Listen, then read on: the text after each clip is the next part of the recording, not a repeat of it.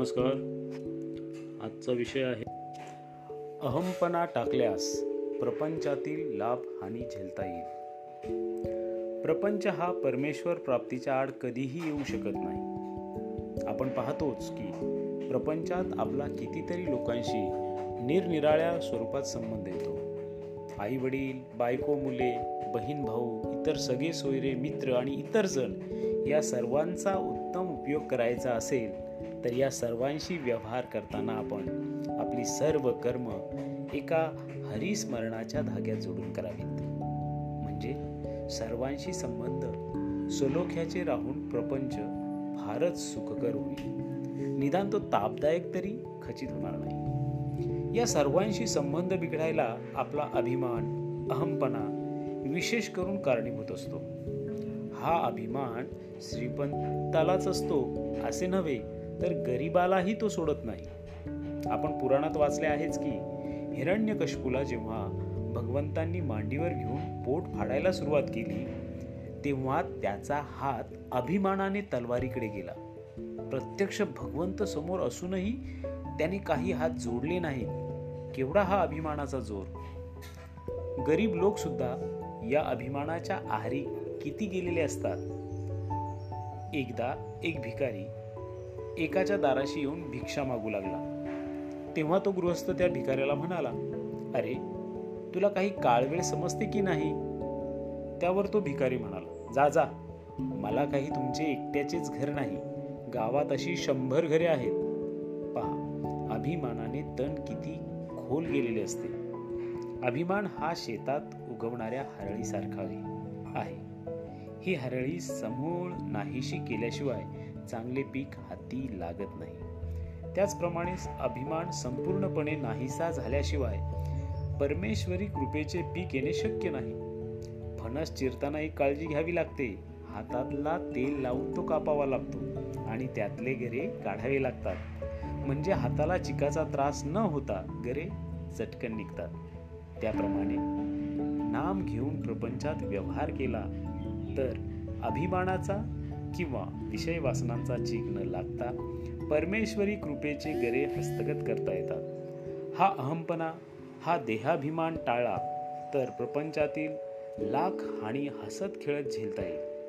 लहान मुले पावसाळ्यात कागदाच्या लहान लहान होड्या करून पाण्यात सोडतात. त्यातली होडी तरली तरी हसतात बुडाली तरी हसतात. त्याप्रमाणे प्रपंचातील सुखदुःखे हसत खेळत झेलावी आणि हे एका नामाने साधते. नामस्मरण म्हणजे काय? तर नामस्मरण म्हणजे तू आहेस मी नाही ही स्थिती होय. श्रीराम जय राम जय जय राम. आज या महाशिवरात्रीनिमित्त या समूहातील सर्वांना मनपूर्वक हार्दिक शुभेच्छा आणि ह्याच ग्रुपवर आलेला एक संदेश वेगळ्या रीतीने सादर करण्याचा केलेला हा छोटासा प्रयत्न. धन्यवाद.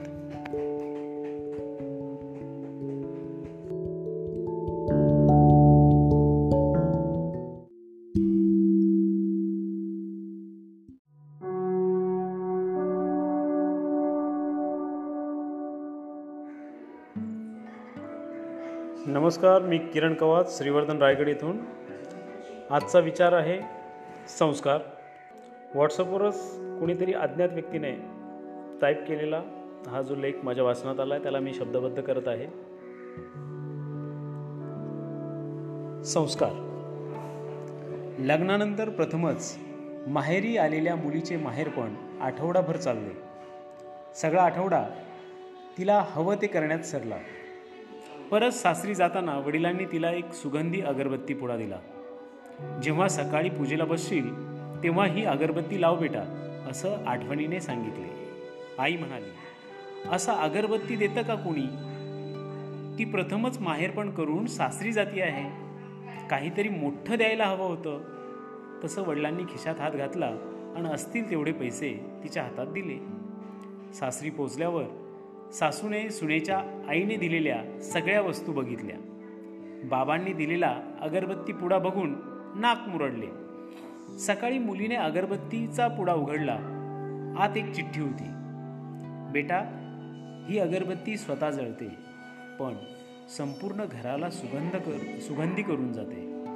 एवढंच नाही तर आजूबाजूचा परिसरही दरवळून टाकते. तू काही वेळा नवऱ्यावर रुशील कधी सासू सासऱ्यांवर नाराज होशील. कधीतरी ननंद किंवा जावेचं बोलणं ऐकून घ्यावं लागेल तर कधी शेजाऱ्यांच्या वर्तनावर खट्टू होशील. तेव्हा माझी भेट लक्षात ठेव. स्वतः जळताना अगरबत्ती जसं संपूर्ण घर आणि परिसर सुगंधी बनवते तशी तू सासरला बनव. मुलगी चिठ्ठी वाचून रडू लागली. सासू धावतच जवळ आली. नवरा सासरे देवघरात डोकावले. ती फक्त रडत होती. अगं हात पोळला का? नवऱ्याने विचारले. काय झालं? ते तरी सांग सासरे म्हणाले. सासू आजूबाजूचे सामानात काही आहे का? ते बघू लागली. तेव्हा ती वळणदार अक्षरातील चिठ्ठी नजरेला पडली. ती वाचून तिने सुनीला मिठीत घेतले. चिठ्ठी स्वतःच्या नवऱ्याच्या हातात दिली. सासरे चष्मा नसल्याने मुलाला म्हणाले बघ काय आहे. सारे कळल्यावर संपूर्ण घर स्तब्ध झाले. अरे ही चिठ्ठी फ्रेम कर. ही माझ्या मुलीला मिळालेली सर्वात महागडी भेट आहे. देवालयाच्या बाजूलाच याची फ्रेम लाव. सासू म्हणाली. आणि त्यानंतर ती फ्रेम सातत्याने दरवळत राहिली. पुढा संपला तरीही यालाच म्हणतात संस्कार. कोणी हा लेख लिहिला माहीत नाही. मी फक्त त्याचा अनुवाद इथे शब्दांकन केलेला आहे. धन्यवाद.